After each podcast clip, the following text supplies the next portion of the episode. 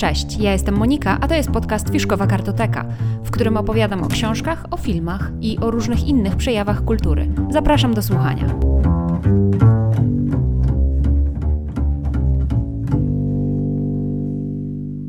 Cześć. Dzisiaj zacznę e, od książek, bo mam ich dwie.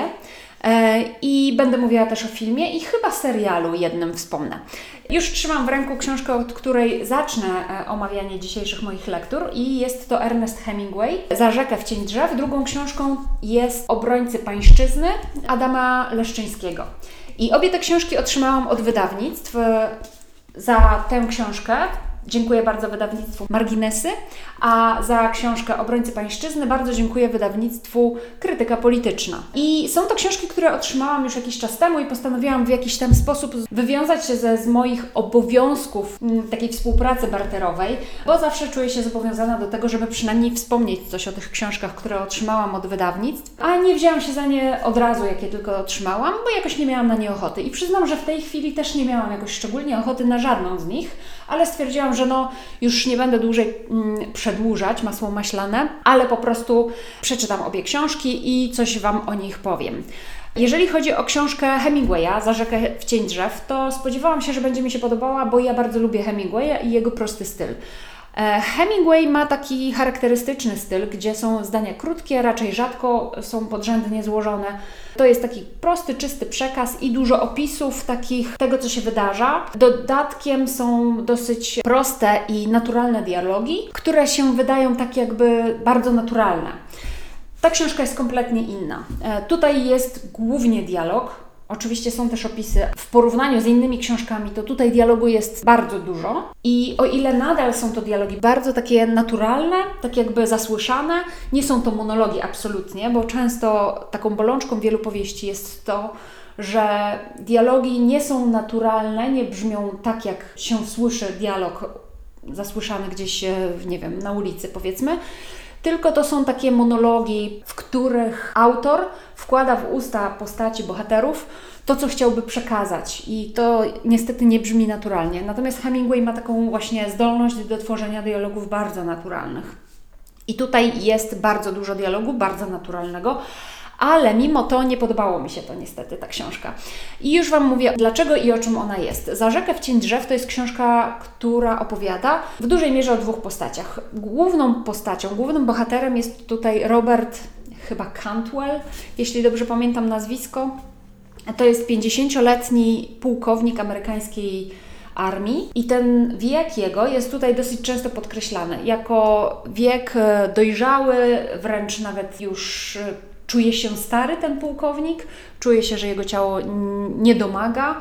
Zresztą ma jakieś problemy z sercem, na pewno kardiologiczne, właśnie bierze też dosyć często jakieś tabletki na serce. No i czuje, że jego życie zbliża się ku końcowi.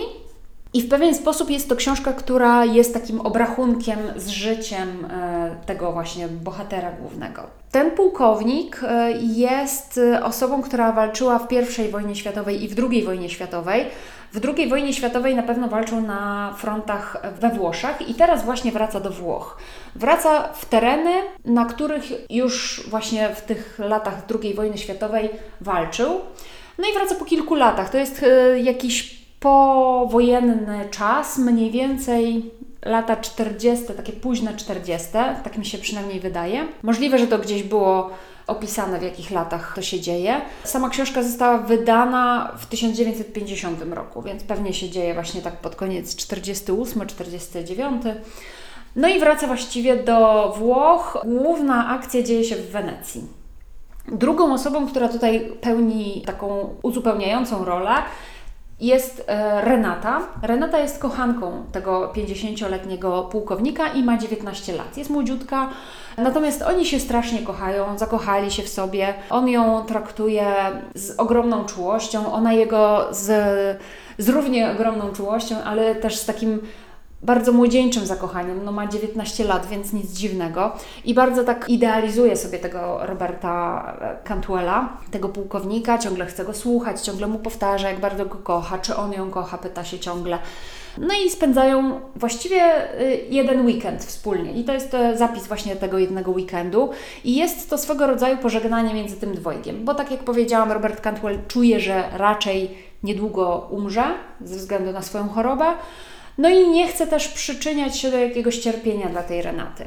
No i to jest taki zapis właśnie tego ich ostatniego weekendu, kiedy oni się żegnają. Mm, oboje wiedzą, że właściwie to już jest ich ostatnie spotkanie.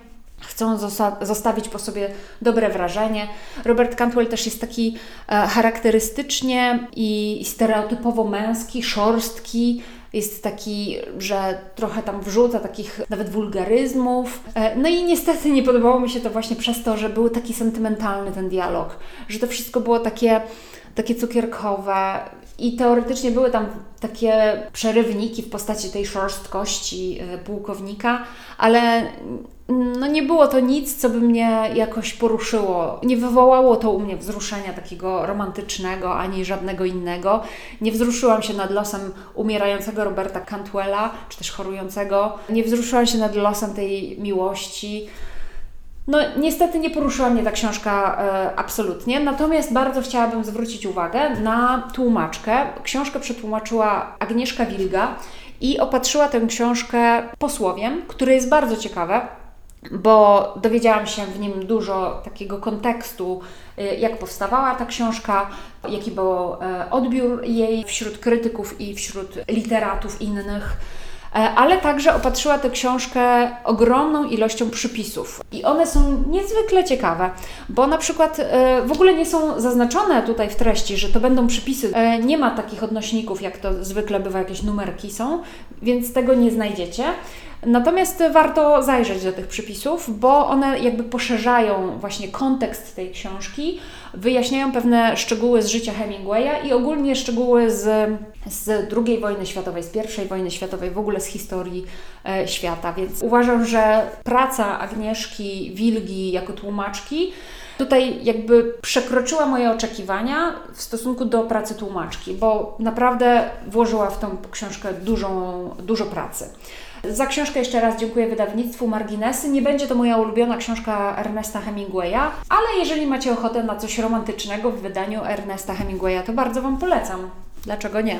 Może tylko mnie się nie podobało. Mnie się nie podobał Łuk Triumfalny, do której tę książkę akurat trochę porównuję, bo też tam były takie romantyczne wątki yy, i też takie z tego względu tamta książka mi się kompletnie nie podobała i ta trochę też mi się nie podoba z tego samego względu.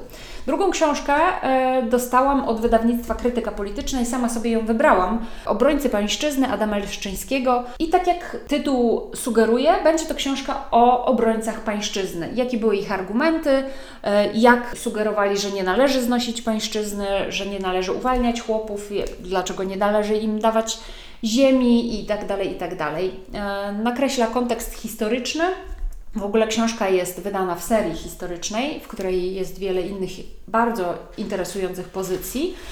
Na przykład e, Prześniona rewolucja Andrzeja Ledera, na przykład po lewej stronie sali Getto ławkowe w międzywojennym Wilnie, książka, która w tym roku tego co widzę na Instagramie robi też dużą furorę. Natomiast książka Obrońcy Pańszczyzny, szczerze mówiąc, absolutnie nie wiem dlaczego w pierwszym momencie ją wybrałam i, i poprosiłam o nią wydawnictwo krytyki politycznej, bo wydawało mi się to interesujące, a później sobie tak, jak dostałam tę książkę, tak sobie myślę, co ja sobie myślałam, dlaczego mnie miałyby interesować argumenty ludzi, którzy bronili pańszczyzny. W ogóle absolutnie, dlatego też nie sięgnęłam po nią tak od razu w pierwszej kolejności, jak to zwykle bywa po książki krytyki politycznej sięgam od razu, bo wydaje mi się arcyciekawe. Ale no, jak ją dostałam, tak sobie myślałam, hmm, to chyba nie jest coś, co mnie interesuje. No i w końcu dwa dni temu sięgnęłam po tę książkę i jak się okazuje, przeczytałam ją w dwa dni, co jest naprawdę dosyć szybko. Nie spodziewałam się, że to zajmie mi tylko dwa dni. Raczej się spodziewałam jakiejś długiej lektury przerywanej innymi książkami. Czyta się zaskakująco dobrze i miejscami bywa bardzo interesująca. No bo na przykład posłuchajcie o takich argumentach. Yy, ludzi, którzy bronili właśnie tego systemu pańszczyźnianego w Polsce, na terenach polskich, bo to, to dotyczy tylko i wyłącznie oczywiście terenów polskich. No na przykład e, pierwszym takim głównym argumentem y, jest to, że no tak było zawsze. Zawsze mieliśmy poddanych, zawsze była pańszczyzna, zawsze był ten system, więc po co to znosić, skoro tak było zawsze? Jeszcze tam gdzieś pojawiał się, że e, argument, że tak chciał Bóg, a to jest argument po prostu najwyższy i nie można z nim dyskutować. No i drugie, drugi argument to na przykład jest taki, że generalnie chłopom nie jest źle. Dlaczego więc w ogóle znosić taki system, skoro chłopom nie jest źle? A jeżeli ktoś mówi inaczej, to jest kolejny argument, i że chłopom jest źle i że ten system jest wypaczony, no to się nie zna, bo w ogóle na ten temat to powinni się wypowiadać tylko panowie dziedzice i nikt więcej, bo ci, którzy się wypowiadają, że pańszczyzna jest zła, to w ogóle są miastowi, nie znają się, nie mają własnej ziemi i są głupi. Więc to jest taki kolejny argument. A w ogóle to chłop jest głupi, jest leniwy, jest pijany, jest nierobem i generalnie jeżeli zniesiemy pańszczyznę, to on się po prostu pogrąży zapije się na śmierć, nic nie będzie robił, wszystko będzie leżało odłogiem, no i bez sensu. Nie będziemy znosić pańszczyzny, bo po prostu masakra będzie z tym chłopem. A jak już masakra będzie z chłopem, no to jak zniesiemy pańszczyznę, to jest kolejny argument, to przecież zawali się cała gospodarka. Zawali się gospodarka, Polska po prostu pójdzie w proch i nic nie będzie y, uprawiane, bo przecież nie będzie komu robić, no bo ten chłop się zapije, nie? No i w końcu tam doszło do tych dziedziców to, że no okej, okay, może i trzeba znieść pańszczyznę, no niech będzie, ale no na pewno nie teraz. Teraz mamy zabory, teraz mamy wojnę, w ogóle chłop jest głupi, więc trzeba go najpierw wyedukować, no to może ewentualnie znieśmy, ale w jakimś takim na święte nigdy, nie? Najpierw coś tam zróbmy, a dopiero później ewentualnie, więc jakby odwlekano w czasie ten, to zniesienie pańszczyzny. No i właśnie tutaj są e, różne rozdziały, w których możemy przeczytać e, te wszystkie argumenty, które tutaj tak dosyć szybko przytoczyłam. E, jest też krótka historia e, tego całego dyskursu na temat zniesienia pańszczyzny. Od początku, kiedy się w ogóle pierwsze takie pomysły pojawiły, aż do zniesienia pańszczyzny E, w 1864 roku i ewentualnie jeszcze też później troszkę. Też dużo jest dyskusji o tym, czy chłop w ogóle był niewolnikiem, bo e, dziedzice się dosyć burzyli, kiedy mówili, że chłop nie jest niewolnikiem. No hello, e, chłop jest po prostu dobrowolnie się oddał w opiekę Panu. No bo właśnie, bo to jeszcze był jeszcze jeden e, taki argument, że chłopom nie jest źle, bo w ogóle panowie, dziedzice nad chłopami sprawują opiekę, dają im wyżywienie, dają im wszystko, co im potrzeba do życia więc nie jest chłopom źle. No więc nie był niewolnikiem. No i ogólnie o naturze chłopa, tak jak powiedziałam, nie rób pijak i w ogóle taki tam. No i na samym końcu jest też dosyć ciekawe porównanie tego dyskursu w Polsce na temat zniesienia pańszczyzny do dyskursu na Zachodzie na temat zniesienia niewolnictwa. Argumenty powtarzały się prawie te same i tu i tu. Można by było właściwie przekleić jedne argumenty z Polski do Zachodu i z Zachodu do Polski mniej więcej byłoby to samo, nie miałoby to żadnego znaczenia. Książkę, tak jak mówię, przeczytałam bardzo szybko. E, jest tutaj mnóstwo źródeł i, i takich źródłowych tekstów w trakcie treści. Mnóstwo takich właśnie cytatów z różnych e, źródeł, z jakichś listów prywatnych, czy z jakichś takich e, sądowych e, pism i, i również broszur i, i artykułów w, gazetach. Naprawdę bardzo, bardzo dużo. Przypisów też jest sporo. Widać tutaj dużą pracę. Natomiast tak jak wspomniałam na samym początku, no ta książka mnie jakoś szczególnie nie zainteresowała i nawet po przeczytaniu tej książki troszeczkę poszerzyłam swoją wiedzę. Natomiast Nadal nie uważam, że była mi ta książka jakoś do życia bardzo potrzebna. Argumenty nic mi tak naprawdę no, też nie dały w życiu, bo pańszczyznę ostatecznie zniesiono. Czy to było mi potrzebne, żebym wiedziała, jak broniono pańszczyznę? No nie jestem do końca przekonana. Może w ten sposób jakoś rozpoznam argumenty dotyczące zniesienia jakichś takich dzisiejszych zniewoleń dotyczących pracy, na przykład obecnej. No nie jestem przekonana, ale było to dosyć fascynujące. Czytanie właśnie tej książki. Cały czas właściwie miałam w głowie książkę Artura Schopenhauera Erystyka, czyli sztuka prowadzenia sporów, bo tutaj było sporo takich wybiegów, o których e, Schopenhauer w treści tej książeczki, w ogóle książeczka jest bardzo krótka i ja ją bardzo Wam polecam. Jeszcze jej nie skończyłam czytać, więc, e, bo tam mi zostało dosłownie kilka stron na samym końcu. W treści tej e, książki są też tak zwane wybiegi, bo o tym, jak prowadzić spory, jest taka pierwsza część, ale dalej są tak zwane wybiegi, czyli jak w pewien sposób nie do końca ładnie argumentować rzeczy, jeżeli chcesz wygrać po prostu jakiś spór. I to nie chodzi o przytaczanie jakichś takich racjonalnych argumentów, tylko właśnie jak stosować pewne sztuczki erystyczne, żeby pogrążyć przeciwnika. No i tutaj były właśnie takie sztuczki prosto z tej książki wykorzystywane, to znaczy, żeby na przykład poniżyć przeciwnika, że stwierdzić, że jest głupi i się na niczym nie zna, żeby stosować e, te argumenty tak zwane ad hominem. No i jeżeli chcesz znieść pańszczyznę, to sobie znieś ją, ale na własnym terenie. No to to są właśnie tego rodzaju wybiegi, o których Arthur Schopenhauer pisze właśnie w tej sztuce prowadzenia sporów. E, I uważam, że książka Obrońcy Pańszczyzny, czytana albo jedna po drugiej, e, te, te książki czytane jedna po drugiej, albo symultanicznie, mogą dać taki ciekawy podręcznik, jak prowadzić spory i jak pogrążyć przeciwnika. No to jest jedyne, co uznaję, że mogłabym na przykład e, z tej książki Obrońcy Pańszczyzny wyciągnąć. Natomiast no oczywiście na przykład utrwaliła mi się data e, zniesienia pańszczyzny dzięki tej książce, bo do tej pory tak naprawdę to nie znałam się na tym. Nie jestem też historyczką, więc e, nie do końca jestem przekonana, czy ta książka przydałaby się historykom, czy oni właściwie nie mają już po co czytać tej książki, bo wszystko wiedzą na ten temat, więc dla mnie jako laika ta książka była dosyć ciekawa, a jednocześnie nie do końca ciekawa. I, I mówię, i czyta się świetnie, bo Adam Leszczyński ma doskonałe pióro, potrafi to tak jakoś wyprowadzić, że czyta się bardzo gładko i, i, i klarownie. Miałam takie poczucie, że w niektórych tych e, rozdziałach tutaj były powtórzenia pomiędzy rozdziałami po prostu, że w jednym rozdziale były powtórzone pewne treści z poprzedniego i to akurat mi się troszkę gryzło, acz ogólnie tę książkę oceniam naprawdę na dosyć wysoko, pomimo tego, że naprawdę byłam absolutnie nią niezainteresowana.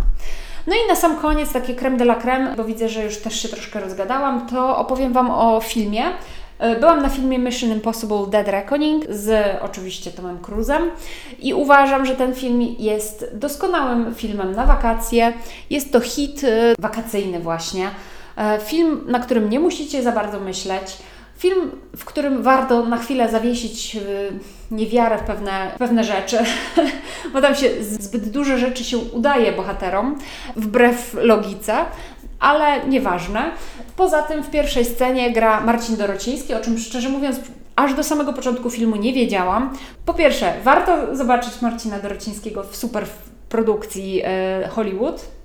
Po drugie, ta super produkcja Hollywood, chociaż to jest pierwsza część całości, to uważam, że stanowi taką całość, która nie wymaga znania wcześniejszych części tej serii, ani nie wymaga tego, żebyście koniecznie zobaczyli dalszą część, bo ten koniec jest takim zamkniętym końcem. Wiemy, co będzie się mniej więcej działo w dalszej części, ale to jakby w niczym nie przeszkadza. To jest naprawdę zamknięty film i spokojnie możecie iść na niego. Bardzo Wam polecam jako, jako film rozrywkowy. Natomiast jeszcze jedną e, rzecz widziałam. To jest serial, właściwie mini serial e, składający się z pięciu odcinków godzinnych chyba albo sześciu, nie jestem do końca przekonana. To są sceny z życia małżeńskiego w reżyserii, i teraz nie pamiętam imienia, natomiast na, to, na pewno nazwisko Lewi, tego, tego reżysera. Świetny serial, który tak naprawdę powstał na podstawie sztuki teatralnej, e, którą zresztą chyba napisał Ingmar Bergman, jeśli się nie mylę. Na pewno jego nazwisko pojawia się w napisach przy tym serialu,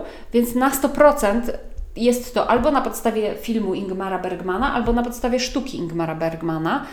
I widać, że jest to faktycznie serial, który mógłby spokojnie być sztuką wystawioną w teatrze, bo tutaj są bardzo kameralne sceny, takie, które się dzieją w jednym miejscu i głównie się opierają na dialogach pomiędzy właśnie małżeńską parą. Para, która przechodzi kryzys małżeński, Jest tutaj całe mnóstwo rozmów pomiędzy tymi małżonkami. Bardzo dużo emocji jest tam zagranych. Świetni aktorzy, bo tam w głównych rolach to grają e, Oscar Isaac i Jessica Chastain.